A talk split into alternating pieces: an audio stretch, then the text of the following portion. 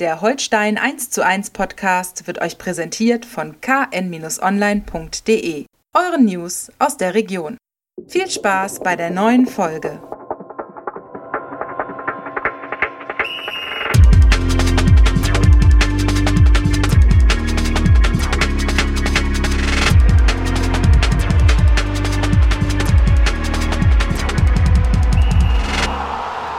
Moin moin und hallo, herzlich willkommen zu einer neuen Folge Holstein 1 zu 1, der Holstein Kiel Podcast der Kieler Nachrichten. Mein Name ist Marco Nehmer, KN-Reporter, an meiner Seite wie in den letzten Wochen Andreas Opa Geidel, Holstein-Experte. Moin, wie geht's dir? Danke der Nachfrage, Marco. Sehr gut. Äh, in, in, wilder Vorfreude auf den kommenden Freitag. Super gut. Ja. Und schönen Dank für die Einladung. Ja, immer wieder gerne. Genau, wir haben heute viel zu bereden. Du hast es gerade schon äh, eiskalt angeteasert. Am Freitag steht ein durchaus nicht unwichtiges Spiel an. Äh, wir nennen es jetzt mal nicht Derby, das geht kurz mal auf den Index. Es ist ein Nordduell, zumindest der, der HSV wird wieder in äh, Kiel vorstellig. Bevor wir zu diesem ganzen Block kommen, müssen wir natürlich über das reden, was in den letzten Tagen so passiert ist. Und wenn wir da zum äh, Wochenende blicken, irgendwie habe ich das Gefühl, man kann gar nicht so viel sagen. Aber man muss trotzdem drüber reden. Ne? Also müde Nullnummer in Regensburg gesehen. Äh, ein Spiel, das sich schnell wieder vergessen habe. Ich musste jetzt in der Vorbereitung echt mich nochmal wieder in dieses Spiel einlesen und eingucken, denn da ist gar nicht so viel hängen geblieben, ne? Nö, das hängen geblieben sind nur die nackten Zahlen. Das zweite Spiel in Folge zu null, also kein Genau, Gegentor. das kann man natürlich auf der Habenseite stehen haben. Ja, ja. Äh, und nach vorne, ich glaube, wenn, wenn man, wenn man das gut meint, waren das zweieinhalb Torchancen, die man kreiert hat. Ja, gerade in der ersten Halbzeit das Ding von Skripski nach Pass von Mühling und dann genau. der, der Kopfball von Pichler. Ja, ja, und in der zweiten Halbzeit danach irgendein Standard oder so, äh, äh, als Patrick Eras nochmal Tovabu im Regensburger Strafe und Patrick Eras hatte nochmal die Nachschusschance und hat den Ball auch nicht richtig getroffen und der ist dann auch auf der Linie oder vor der Linie geklärt worden. Und ein schicker Dropkick von äh, Finn Bartels in der, in der, in der ja. Schlussminute, genau. Das, das war es dann aber auch ja. schon. Was, also das kannst du an einer Hand abzählen, was da nach vorne so ging. Ne? Ja. Ja, und das ist natürlich, äh, dass das, also äh, ich gehe mal davon aus, dass Holstein das besser kann, als sie es jetzt gegen Sandhausen zuletzt beim 1 0 Sieg und dann jetzt am vergangenen Samstag in Regensburg äh, im, im Vorwärtsgang gezeigt haben. Äh, das war in der letzten Saison war schon besser, es war in der Vorbereitung besser, es war in den ersten Saisonspielen teilweise besser nach ja, vorne. Auch wenn äh, das natürlich trotzdem unterm Strich äh, ein enttäuschender Ertrag äh, zu Saisonbeginn war, wo ja. man drei nicht gute Halbzeiten gespielt hat, eine gute gegen Kaiserslautern, dann das Spiel äh, gegen Eintracht Braunschweig, wo man dachte, okay, jetzt kommen sie in ihre Abläufe so und ja. dann ja, kam natürlich der der große Zusammenbruch. Nee, erst kam, glaube ich, noch Magdeburg, ne? Das genau. dürfen wir natürlich auch nicht vergessen. Und irgendwie ist nach diesem 2 zu 7 äh, in Paderborn haben sich so ein bisschen im Moment die Prioritäten verschoben äh, in, in Richtung defensiv stabil stehen. Das haben sie auch, finde ich, noch mal einen Ticken besser gemacht als noch gegen Sandhausen. Äh, geht aber erneut zu Lasten äh, des Offensivspiels, ne, wo, wo wirklich nicht viel war. Also wenn ich jetzt noch mal irgendwie gucke, ich finde ja, äh, anfänglicher Gegnerdruck, den haben sie dann irgendwann ganz gut umspielt gekriegt in der ersten Halbzeit. Das sah teilweise tatsächlich ganz ordentlich aus, so bis, äh, bis ins Übergangsspiel, wo dann die Ideen so ein bisschen nach vorne fehlten. Grundsätzlich war man leicht feldüberlegen in der zweiten Halbzeit auch, weil von Regensburg da auch wirklich nicht, nicht viel kam. Aber dieses, äh, die, die Kompaktheit Regensburgs und dieses Verschieben hat gereicht, um, um Holstein irgendwie äh, alle Ideen dann nach vorne irgendwann zu nehmen. Ne? Ja, muss man natürlich sagen, zwei Dinge. Zum einen, du hast es angesprochen, das 2 zu 7 in Paderborn, das wirkt natürlich immer noch oder hat immer noch nachgewirkt. Ich hoffe, die Wirkung lässt jetzt langsam mal nach. Ähm, äh, in den Köpfen der Spieler ähm, so, so, wenn man das äh, platt ausdrücken möchte, äh, wenn man nach vorne äh, sprintet oder, oder einen Freistoß oder einen Eckball vorne hat oder einen Einwurf oder so, gehen wahrscheinlich äh, äh, automatisiert äh, die Augen erstmal nach hinten, anstatt zu gucken, wo wohl der, der Vorstoß dann im, im gegnerischen Hoheitsbereich landet, gehen erstmal nach hinten, um zu sehen, oh hoppala, steht da nicht einer frei, dass sie schnell umschalten können, ich muss sofort wieder zurück. Ja. Das ist natürlich, weil man da nach, der, nach den sieben Dingern in Paderborn von der Trainerseite natürlich auch den Fokus darauf gelegt hat. Und da gilt es jetzt die Balance äh, wiederzufinden zwischen mhm. einer äh, kompakten Defensive logischerweise und einer, einer kreativen und auch mutigen und gierigen Offensive. Der Mut fehlte ja, sich aufzudrehen im Mittelfeld, nicht die falsche Bewegung nach hinten zu machen, sondern den Ball mit Ball am Fuß sich aufzudrehen nach vorne. Genau und die Möglichkeiten waren ja da. Also Holstein ja, ja. Äh, hat irgendwann, finde ich, schon ein ganz gutes Positionsspiel an den Tag gelegt, aus dem du nach vorne hättest aufdrehen können im Übergangsspiel. Mhm. Aber allzu oft ging der Ball dann wieder nach hinten und rotierte so ein bisschen in der, in der letzten Kette ja, ohne, ohne großen äh, Raumgewinn. Tempo fehlte, das, das kein, also das, das Tempo war ja auch äh, fand ich jetzt also entsetzlich lahm irgendwo. Genau, äh, die Zahlen geben es ja auch wieder. Ich habe noch mal reingeguckt in die Zahlen. Ähm, ich glaube, Holstein hat um die 145 Sprints angezogen in dem gesamten Spiel. Das ist äh, die, der niedrigste Wert der bisherigen Kieler Saison. Äh, das ist auch das, was sich dann im, im Spieltempo so wiedergespiegelt hat, ne? als man es über 90 Minuten beobachtet hat. Also es geben die Zahlen auch klar wieder. Ja, äh, das ist immer das ist immer das Nette, denn das, wenn Zahlen dann auch zum Eindruck passen irgendwo. Genau, ansonsten lassen wir sie hinten überfallen, ne? aber hin und ja. wieder kann man die Zahlen, wenn sie zum ja. Eindruck passen, auch mal erwähnen. Und, und äh, das, das Zweite ist natürlich, dass du, wenn äh, Benedikt Pichler als Sturmspitze war bis zur 31. Minute wirklich in einer super Form, was nicht immer nur an Toren äh, zu messen ist, sondern eben auch an seinem Laufverhalten, an seinen äh, Bewegungen, an, an der äh, Fähigkeit, einen Ball vorne abzusichern, damit die Kollegen nachrücken können. Ja, hat er in mehreren Sequenzen gut gemacht, den ja. Ball festmachen, ihn dann wieder verteilen und so. Ja, und nach seiner Oberschenkelverletzung war still gut der See, ne? Genau. Also, irgendwie äh, sorgte das im gesamten Kieler Spiel so für, für einen Bruch nach vorne, so. weil da einfach diese Anspielstation nicht mehr da war. Mhm. Ochi Vried kam rein, äh, ich will jetzt nicht äh, die erlahmende Offensive äh, komplett an ihm festmachen, das wird ihm auch nicht gerecht, aber er konnte natürlich das, was äh, Pichler diesem Spiel gegeben hat, einfach nicht mehr geben. Ne? Dieses äh, mit dem Rücken zum Tor und Ball festmachen und ablegen ist ihm genau einmal gelungen, nämlich bei dieser Finn Bartels Chance in der 93. Mhm. Minute.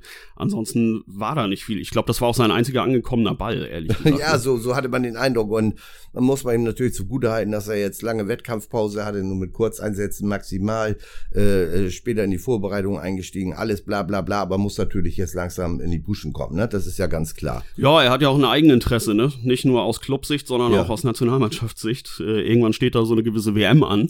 Äh, am gestrigen Dienstag gab's äh, die Kadernominierung Ghanas für die anstehenden Testspiele. Unter anderem geht's gegen Brasilien. Leider muss das Gigantenduell Ochi gegen Neymar ausfallen, denn Ochi steht nicht mit im Kader äh, wird in den nächsten Wochen natürlich draufpacken müssen, ne, damit er dabei Otto Adu wieder eine Option ist. Ja, wenn, wenn, wenn das dann noch reicht, ne?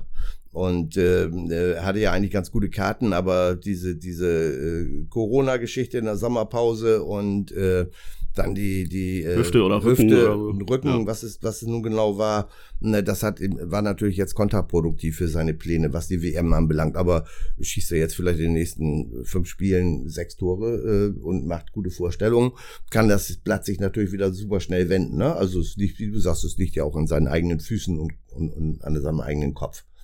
Genau. Und wenn äh, Schonlau schlecht von ihm träumt und äh, sich das vielleicht dann auch am Freitag auf dem Platz widerspiegelt, Stichwort Rückrunde letzter Saison, dann äh, ist vielleicht auch für ihn nach vorne durchaus mal wieder was drin. Genau. Aber es ist auch tatsächlich so, dass auch da die Zahlen, ne? Pichler ist, äh, äh, Benedikt Pichler ist im Moment äh, Platz 10 in der Liga-Sprintwertung mit 175. Das denkt man auch manchmal gar nicht so irgendwie. Nee, ne? Aber, aber es liegt auch dran, dass er ja nicht nur ablegt, sondern auch sehr gut in der Lage ist, die, die Tiefe zu attackieren. So macht er gerne. Die tiefen Läufe sind es irgendwo, ja. ne? Und, und äh, auch was intensive Läufe anbelangt, da ist er, ist er äh, mit Julian Korb, der, der hat da 445 laut Bundesliga.de tiefe Läufe gemacht. Das sind also äh, intensive Läufe, das sind also, also nicht hundertprozentige Sprints, aber schnell angezogene Läufe. Kein Trab. Kein Trab und, und Benedikt Pichler kommt gleich dahinter mit 443. Äh, das ist, das sind die Plätze 26 und 27 in der zweiten Liga. Aber äh, das, das sind natürlich so Zahlenspielereien. Also die Sprints da mit, mit 175, das ist schon in Ordnung. Da, da ist auch mit mit, mit, auch mit Julian Korb übrigens zusammen bester bei Holstein. Der ja nicht äh, begann in Regensburg, mhm. muss man dazu natürlich auch noch sagen. Äh, für ihn spielte auf der rechten Außenposition diesmal Timo Becker. Ne? Mhm. Waren wir erst etwas, etwas verwundert, aber ich finde, da muss man dann aber auch wieder sagen, das hat durchaus gut funktioniert, weil Becker einer der besten Feldspieler, finde ich, in diesem Spiel war. Fand ich auch. Und äh, äh, auch, auch interessant ist der schnellste in Holstein-Kreisen derzeit mit 34,86 kmh Höchstgeschwindigkeit. Genau, ich glaube, den Wert hat er gerade in, in Regensburg genau, erzielt. Ja. Genau, und äh, das war natürlich klar, oder das ist, machte ja Sinn, weshalb der Timo Becker da auf der rechten Seite gespielt hat. Äh, es ging auch gegen Regensburg um Körperlichkeit, gegen ja. großgewachsene Regensburger, die gerne mit langen Bällen agieren, dann ablegen, zweite Bälle auf dem Flügel verlagern und Flanke rein. Und da ist er natürlich mit seiner Körperlichkeit, mit seinen knapp 1,90 oder vielleicht ist er auch 1,90, äh, ist er natürlich. Mit Stöckelschuhen ist er das. Ja, genau. Und, und da, da ist er natürlich äh, wahrscheinlich besser geeignet gewesen als äh, unser Strafraumphantom Julian Korb, der mit seinen Schmidtchen Schleicherläufen zwar im gegnerischen Strafraum immer mal wieder für Gefahr sorgt, äh, was, ich, was auch eine hohe Qualität ist, wie er das macht, also im Rücken der Abwehr. Definitiv, da hat er einen unfassbar guten Riecher nach vorne. So. Zuletzt fand ich ihn defensiv nicht genau. allzu stark, weshalb ich es durchaus verstanden habe, genau. dass man da einen neuen Impuls gesetzt hat. Das ne? wollte ich sagen damit, ne? Also das aber wie gesagt, jetzt, äh, du kannst natürlich, man kann natürlich das ganze Spiel sezieren und, und man wird immer wieder neue Kritikpunkte, was, was Umschaltspiel, eigene Offensive, eigene Kreativität anbelangt, wird man immer neu rausfinden können. Äh, ich, ich bin trotzdem, also ich bleib trotzdem äh, positiv. Das sind nach der 2 zu 7 Packung in Paderborn, sind das vier Punkte aus zwei Spielen. Ähm, ruhmreich und groß war es nicht. Das ist klar, da braucht man sich auch nichts vorzumachen. Daraus muss man die vernünftigen Schlüsse ziehen. Das ist auch völlig klar. Ich traue das einfach dem Trainerteam und, und der Mannschaft zu, dass man äh, äh, auch wieder Lust und Gier äh, findet, um selbst Torchancen zu kreieren und selbst wieder schnell nach vorne zu spielen. Ähm, und das sind dann bei vier, sie haben jetzt zwölf Punkte äh, nach sieben Spielen. Das ist ein Schnitt von 1,7 so wie noch. Das wären am Ende 58 Punkte. Hast Wenn, du jetzt im Kopf gerade ausgerechnet? Ja, habe ich jetzt ne? natürlich ja. klar im Cut. Das wäre in der vergangenen Saison Platz 5 gewesen mit zwei Punkten Rückstand auf den Relegationsplatz. Drei. Ja, würde man so kaufen, ne? Ehrlich Ach, gesagt. Also, Andererseits kommen jetzt ja noch einige Kaliber, die ja. Holstein bisher noch nicht so vor der Brust hatte. Ne? Nicht nur den HSV, danach kommt Bielefeld, die sicherlich sich jetzt auch in einer anderen Verfassung irgendwann mal ja. äh, präsentieren werden und ja, danach wird es auch noch heiß, ne? Also ja, es wird, äh, es, das, ob dieser Punkteschnitt gehalten werden kann, da ja. zweifle ich jetzt mal dran. Mhm. mir geht's in erster Linie erstmal, glaube ich, wieder drum, dass man halt, wie du sagst, nach oft nach vorne diese diese Lust und diese Gier entwickelt. Ich glaube, die ist da, aber mhm. da gehört natürlich auch immer noch eine analytische Arbeit dazu, ne? dass du in der Definitiv. Lage bist, dir das strukturell wieder zu erarbeiten. Aber es sind natürlich auch entscheidende Momente, was wir, was wir eben schon gesagt haben dreht der Mittelfeldspieler bei der Ballannahme und, und wenn der äh, Gegenspieler kommt at äh, und attackiert, dreht er nach vorne auf, schafft er das, an dem vorbeizukommen, geht ein Flügelspieler, gewinnt er mal ein 1 gegen 1 auf, auf der Außenseite. Äh, das sind, das sind natürlich neben, neben äh, gruppentaktischen äh, Dingen sind das auch, äh, ist das auch das, die Individualität, die äh, schnell Flügelschläge oder Flügelkraft verleihen kann für die gesamten Kollegenschaft. Und äh, das muss natürlich dann irgendwann mal wieder zünden. Ja. Dass einer mal einen ausspielt, dass einer mal wie Steven Skripski draufhält. Das waren ja auch in, in Regensburg, gab es da gar keine Fernschüsse oder sowas, ne? Die waren, die waren ja einfach nicht vorzufinden, außer, außer dem von dir erwähnten Schuss da von Bades in der Nachspielzeit. Und äh, das, das sind natürlich alles so Sachen, damit, damit zieht man sich dann auch selber aus dem Shop, äh, aus, aus dem Sumpf wenn man den, die Offensivvorstellung der letzten beiden Spieler als Sumpf bezeichnen möchte. Irgendwo zieht man sich auch selber ein Stück weit raus.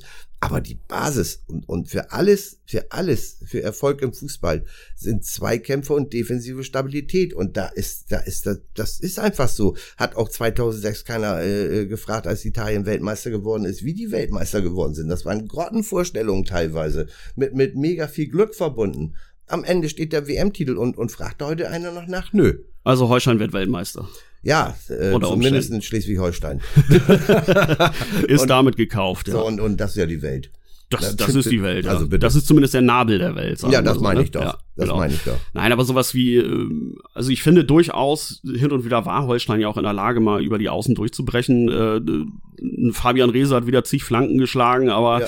da fehlen im Moment halt auch einfach die Abnehmer, weil denn diese, diese Boxbesetzung nicht richtig stimmt, weil du tatsächlich vielleicht eher im Hinterkopf hast, oh Gott, ich muss hier irgendwie eher absichern oder so, so damit wir den zweiten Ball gewinnen und hier eine gute Restfeldverteidigung an den Tag legen. Mhm. Auch da braucht's dann mehr Mut zum Risiko wieder genau. zum äh, du musst du musst einfach mental analytisch fundierten Risiko, wie du ja. die Box besetzt, ne?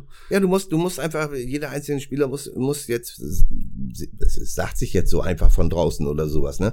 Aber äh, jeder einzelne Spieler wäre gut beraten jetzt in seinem Kopf die Handbremse zu lösen und zu sagen, so dieses Scheißding da in Paderborn, das ist passiert mit sieben Dingen Dingern. Das wird uns aber so schnell nicht wieder passieren. Ne? Ja. Und äh, äh, deshalb können wir jetzt vielleicht auch mal ein kalkuliertes Risiko mal wieder eingehen. Ne?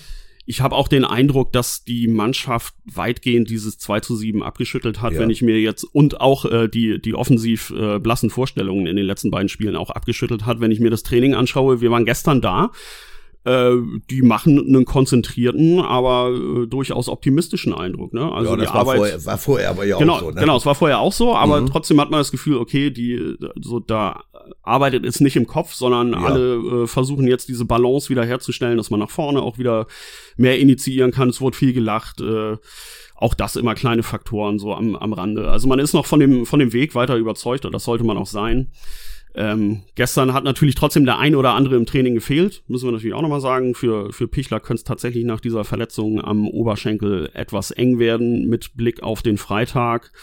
Äh, Louis Holtby hat zumindest wieder im individuellen Bereich gearbeitet, konnte laufen. Äh, ich glaube, für den kommt das HSV-Spiel zu früh. Ja, das, das, das würde mich jetzt also wirklich komplett verwundern, weil ja. äh, wenn man so lange gefehlt hat, äh, äh dann, dann äh, kann man ja nicht mit, mit zwei Laufeinheiten oder, oder vielleicht, wenn es gut läuft, einem, einem äh, Teamtraining, äh, glaube ich, nicht in so einem Spiel wie am Freitag. Den also kannst du dann reinwerfen, wenn der 34. Spieltag ist und du einfach unbedingt diesen Sieg genau, brauchst oder so. Ne? Im, im ja. Optimalfall, ne? Ja. Also Ne, das, das, äh, aber jetzt, das kann ich mir nicht vorstellen. Würde, würde mich total wundern. Teska war weitgehend wieder im äh, Training, hat die, hat die Mannschaftsübungen äh, mitgemacht. Äh, Glaube ich auch noch nicht dran, dass der jetzt eine Option ist, weil man hinten ja äh, durchaus mittlerweile gut aufgestellt ist mit einem Patrick Erras, der sicherlich wieder hinten drin spielen wird. Hauke Wahl hat zum ersten Mal über 90 Minuten wieder gespielt, war ein wichtiger Stabilitätsanker. Dazu hast du einen, einen Simon Lorenz oder du ziehst halt einen Becker wieder ins Zentrum. Also ich denke, Teska wird jetzt langsam wieder an den Kader rangeführt, wird aber auch noch keine Option sein für, einen für einen Freitag, denke ich. Nö, sein, sein, äh, sein großes Plus ist natürlich, dass er Linksfuß ist. Ne? Da, da äh, sind ja nicht so viele im Moment im ja, Kader, okay, genau. die defensiv da als Linksfuß zum Einsatz kommen könnten.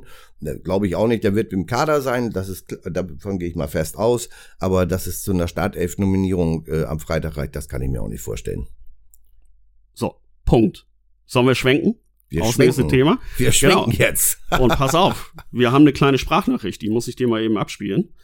Ja. Es kann sehr, sich nur um Sekunden handeln. Sehr, um, sehr gerne. Ich um glaub, zum nächsten Thema überzuführen. Ich denke, der eine oder andere Fan wird die Stimme durchaus noch kennen. Hallo Marco, hallo lieber Opa. Alles gut bei euch? Ich hoffe, mh, hm, soweit alles, äh, alles okay. Ich freue mich sehr auf den kommenden Freitag. Ja, ich habe noch sehr, sehr viele gute Erinnerungen an meine Zeit in Kiel, habe heute noch Freunde, bin öfters dann auch vor Ort. Ähm, äh, es war meine erste Profistation, der Verein hat mir das ermöglicht, ähm, Trainer da zu sein, von daher werde ich immer dem Verein auch dankbar sein. Äh, und trotzdem kommen wir jetzt als Gegner äh, ins, ins Stadion zurück am Freitag. Ähm, wird, eine, wird eine tolle Stimmung sein, Stadion ist ausverkauft.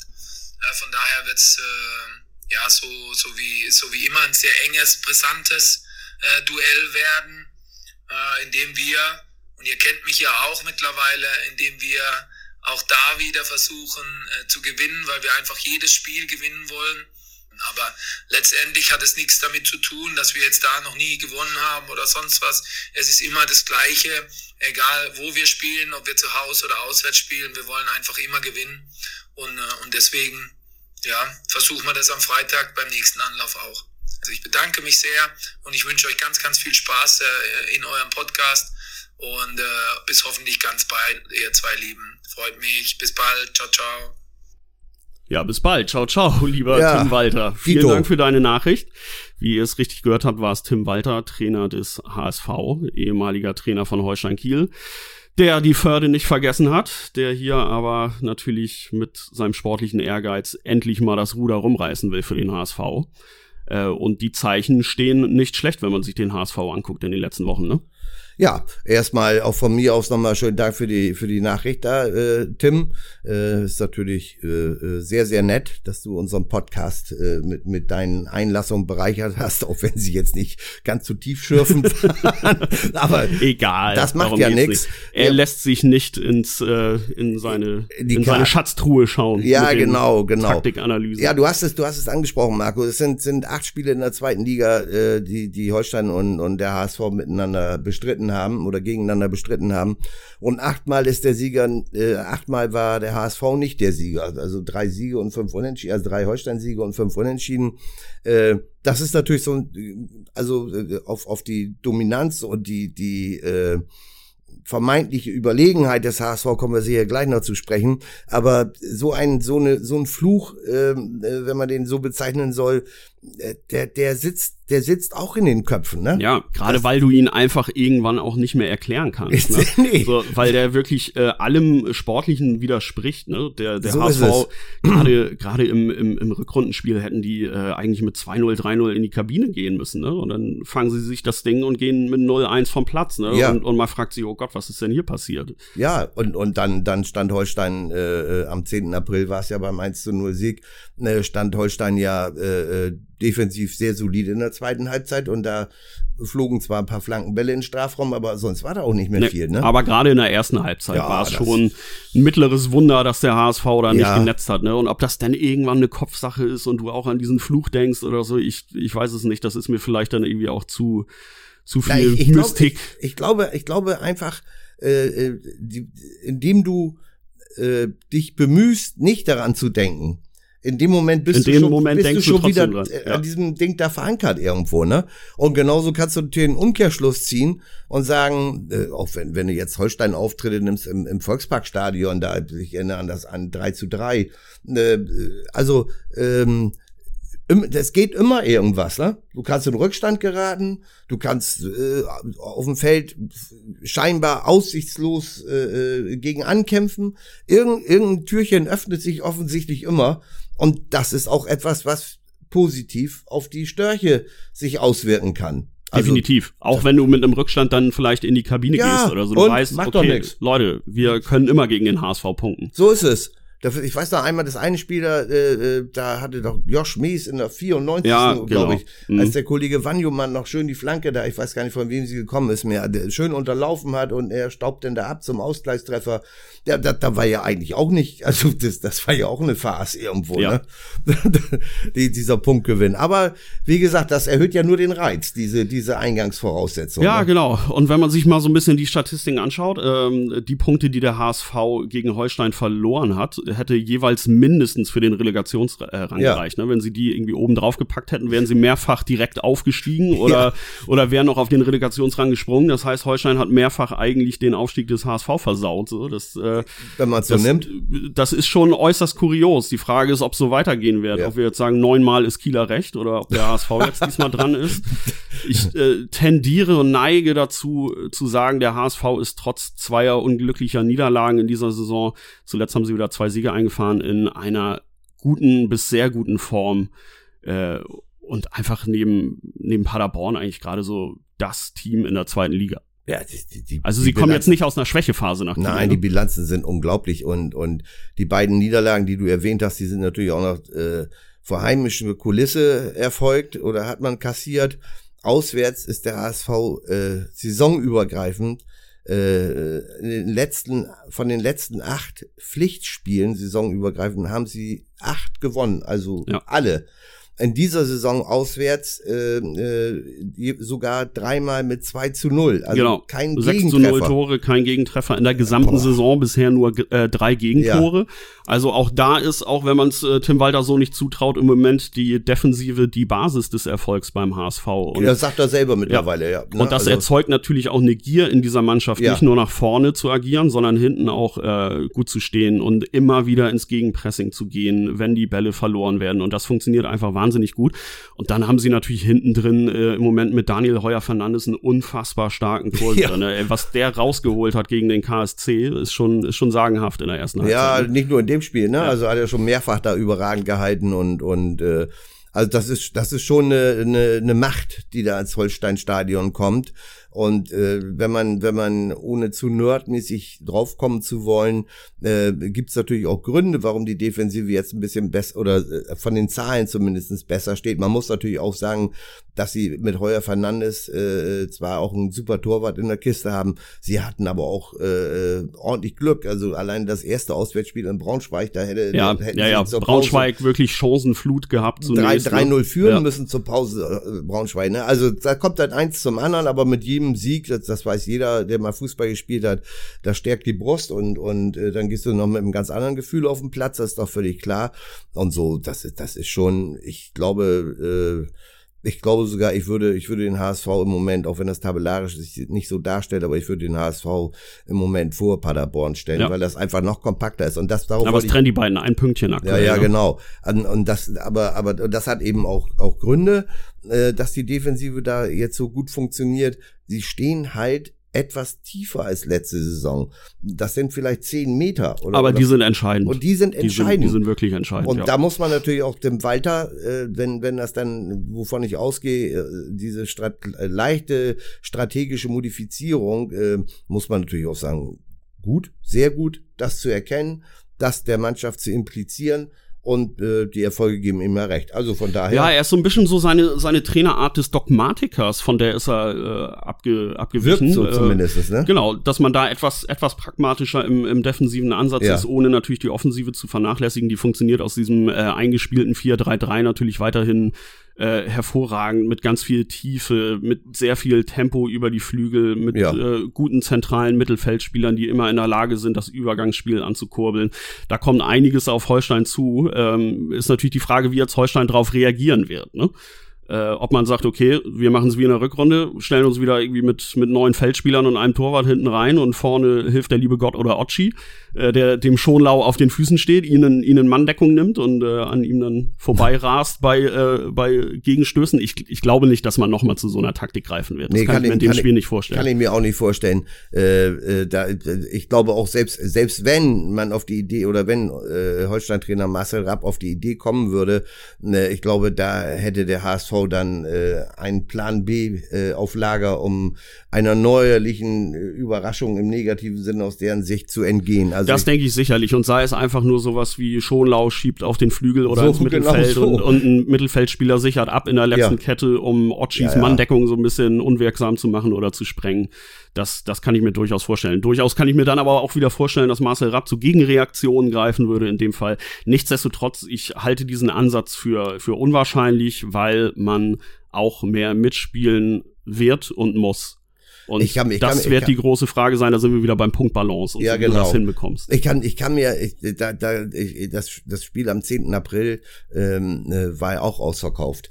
Und am Freitag ist es auch wieder ausverkauft. Aber da ist, äh, ist nochmal der Flutlichtmast an, ne? Ja, trotz Energiekrise, ne? Trotz Energiekrise ist der Flutlichtmast an und das bedeutet nochmal eine ganz andere Energie, die auch von den Rängen kommt. Ja. Das ist, das ist einfach ein Flutlichtspiel, ist einfach nochmal einen eine Ticken anders. Und, und ich sag mal, als, als Fußballer auch nochmal einen Ticken geiler. Ich glaube, da, da kannst du, bist du auch mental, äh, glaube ich, äh, wird dich da keiner anhalten können, wenn sich eine Konterchance oder ein schnelles Umschaltspiel, eine Chance zum schnellen Umschaltspiel bietet, äh, wirst du auch mental keinen Spieler einfangen können, indem du sagst, pass auf, du musst aber erstmal an die Defensive denken. Nee, nee, da ist auch das Licht bei den Spielern angeknipst so, dann. Ne? So sieht's aus, so sieht's aus. Also das und die, die, die, äh, in welcher Formation äh, Holstein auch immer auflaufen wird, die, die, die Qualität nach vorne zu spielen, das haben wir vorhin schon gesagt, die haben sie. Ne, also da bin ich mir also Genau, und deswegen darfst du sie auch, glaube ich, nicht, äh, nicht eilfertig opfern. Mhm. So dass du nach, nach vorne hin immer noch Optionen brauchst und dich wirklich nicht mit allen in der, in der letzten Kette verigelst.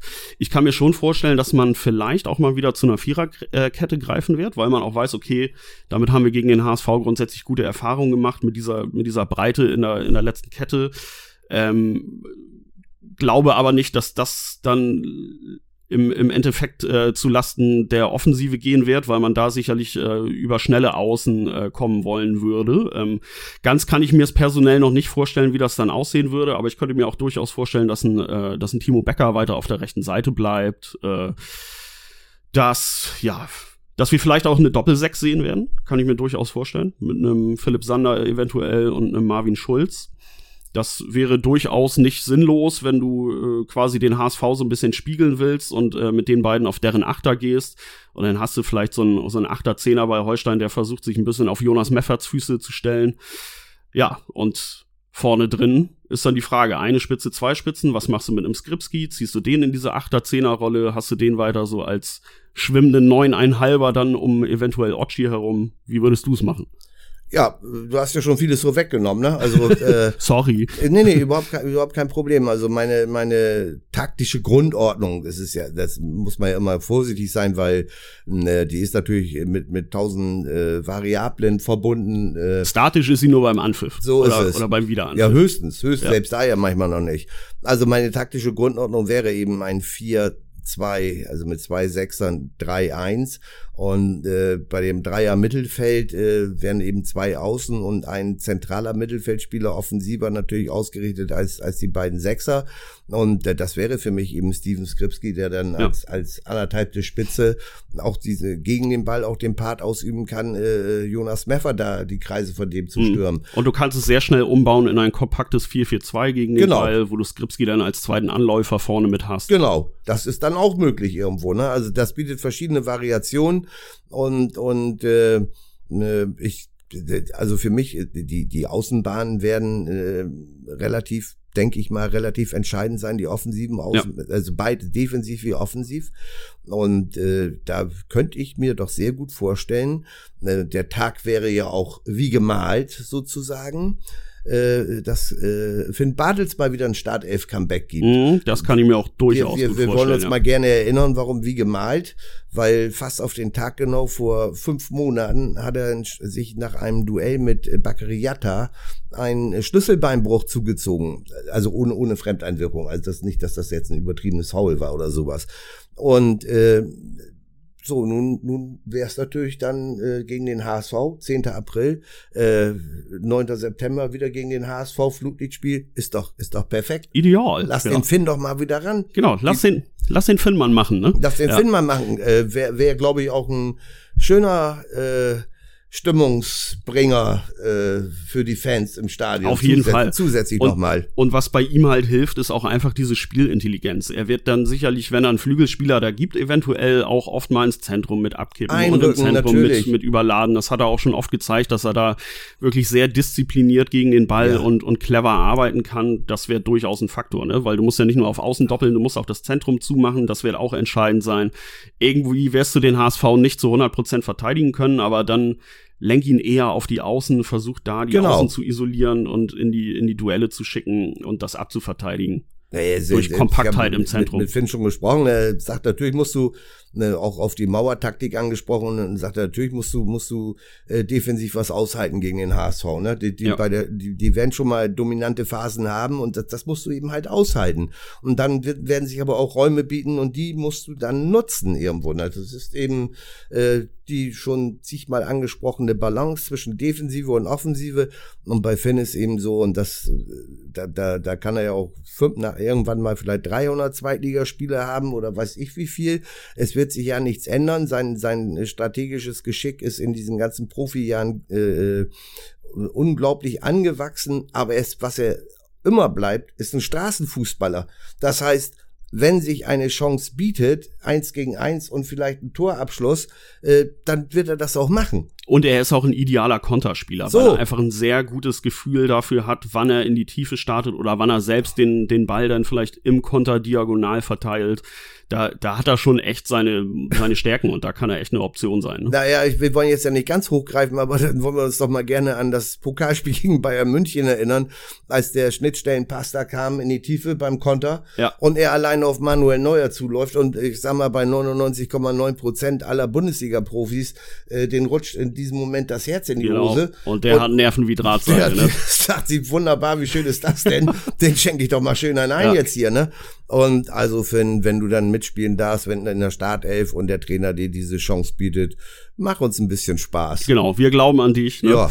Aber ich glaube, das darf am Ende auch nicht nur der Konterfokus sein. Wir haben es auch schon ein bisschen, ja. ein bisschen besprochen, dass du dich nicht nur hinten reinstellen darfst und irgendwie vorne irgendwie Speed, äh, sondern du, du musst auch selbst Ballbesitzphasen schaffen und dann musst du mit Schärfe spielen. Das hat halt der KSC sehr gut gemacht, weil genau. äh, hat gezeigt, wenn du den HSV ins Laufen bringst, äh, viel verlagerst mit, mit Schärfe, dann kannst du sie auch kriegen. Dann, dann kommen sie auch in Unordnung. Das, ist, das haben wir vorhin noch vergessen bei der Kritik in, äh, an dem Regensburg-Spiel und auch an dem Sandhausen-Spiel, was die Offensive anbelangt, die Passschärfe. Ja, die, die, die, die war die, mangelhaft. Die war mangelhaft, wirklich. Die war mangelhaft. Und äh, in Regensburg natürlich auch noch. Es waren ein, zwei gute Ecken von Alexander Mühling dabei, aber von neun Ecken waren, wie gesagt. Da war viel Verschnitt, ne? Ja, sieben, und diese, sieben mindestens irgendwie daneben. Und diese gefühlten Ecken, die Einwürfe von, von ja. Fabi Rese, ich weiß auch gar nicht, ob es da überhaupt einen ja, Abnehmer gab. Vielleicht zündet das ja irgendwann, also im Moment jedenfalls noch nicht irgendwo, ne? Und da muss man vielleicht, vielleicht ist es auch mal schlau, da irgendwie mal zu variieren, dass nicht jedes Mal äh, der lange Einwurf kommt, der weite Einwurf, vielleicht kann man auch mal wieder den Ball in eigenen Reihen nach dem Einwurf halten und dann beim nächsten Mal mal wieder Langholz reinschmeißen. Also da, da wäre wär auch ein bisschen Variabilität, wäre da, glaube ich, wünschenswert. Das brauchst du und da brauchst du dann auch einen entsprechenden Rhythmusgeber für auf dem Platz, ne? Genau. Der, der genau das äh, durch Signale oder durch, durch Schärfe und Aufrücken initiiert. Äh, da werden dann Spieler wie ein, wie ein Hauke Wahl aus der letzten Kette halt relevant sein oder so. im, im Mittelfeld ein, Marvin Schulz, der jetzt langsam auf Temperatur kommt und langsam auch das System versteht und so. Mhm. Die, die könnten da entscheidend sein für sowas, ne? Das glaube ich auch. Also da ist natürlich, gerade du hast Hauke auch angesprochen, da, äh, das ist natürlich wunderbar, dass er nach seinem pfeiferschen Drüsenfieber offenbar äh, konstant in die Spur findet und äh, das war jetzt in Regensburg schon wieder besser als gegen Sandhausen sein Spiel. Das erste Mal über 90 Minuten wieder. Das kommt gerade zur rechten Zeit. Das kann man in solchen Spielen äh, wie jetzt gegen den HSV und auch danach die Woche in Bielefeld kann man das wirklich sehr, sehr gut gebrauchen. Es, es geht da teilweise auch wirklich um Präsenz der Kapitän ist back und, und äh, damit der, der Hauptorganisator.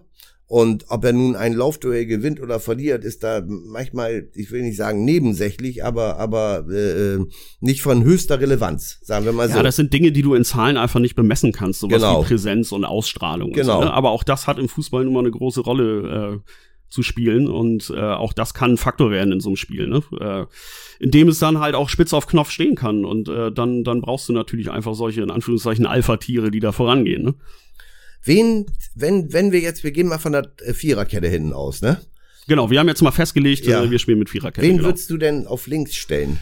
Ja, äh, wir haben ja schon im, im Vorgespräch äh, ein, ein wenig sinniert, äh, wen wir da auf links äh, stehen haben könnten. Johannes Vandenberg wird es nicht sein können. Der ist weiterhin mit Muskelbeschwerden äh, zu 99 Prozent raus, denke ich.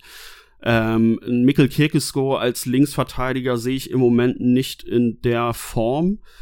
Äh, ja, dann, dann wird's irgendwann, irgendwann dünne. Äh, Marco Comenda steht uns ja auch nicht zur Verfügung.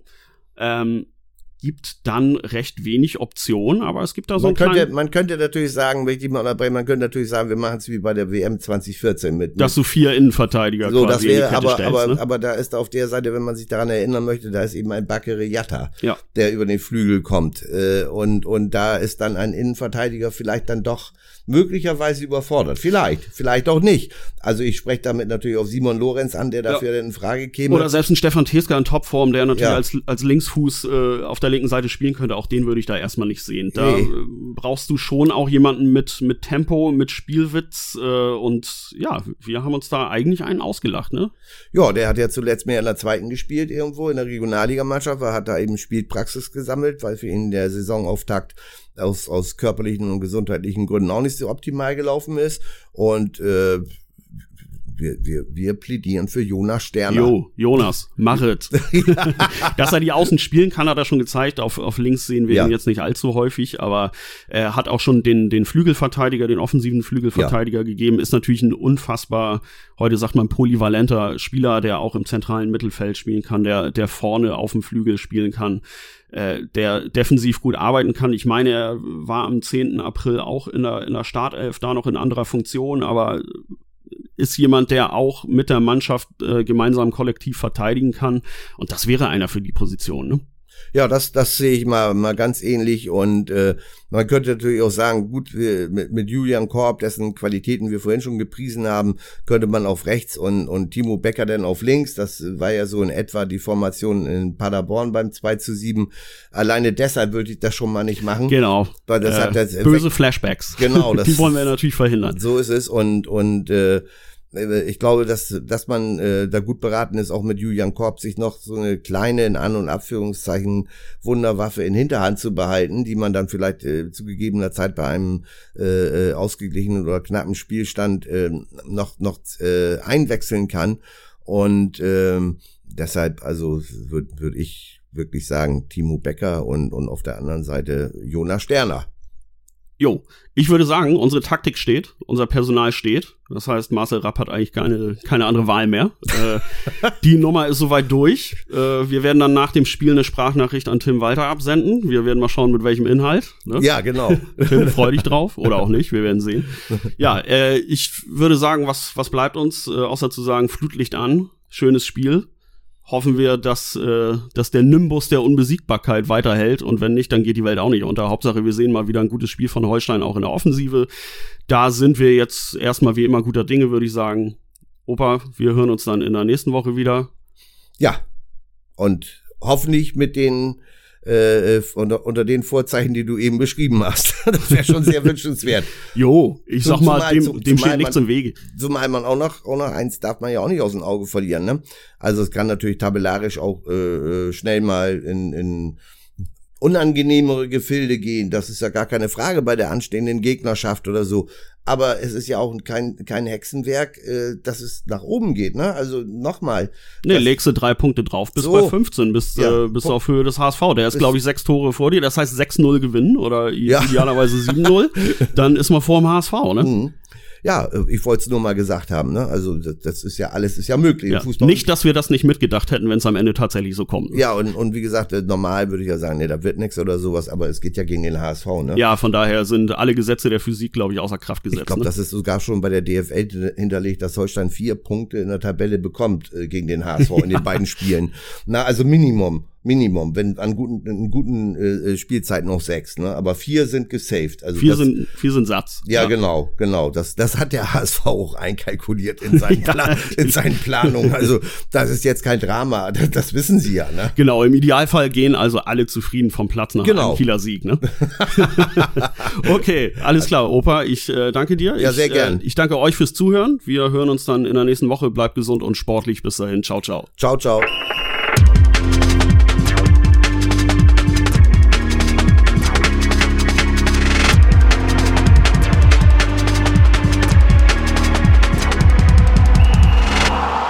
Folge von Holstein 1 zu 1 wurde euch präsentiert von den Kieler Nachrichten. Sichert euch jetzt einen Monat lang kostenlos alle News aus eurer Region und zu Holstein und der zweiten Fußball-Bundesliga. Mehr dazu unter kn-online.de slash plus.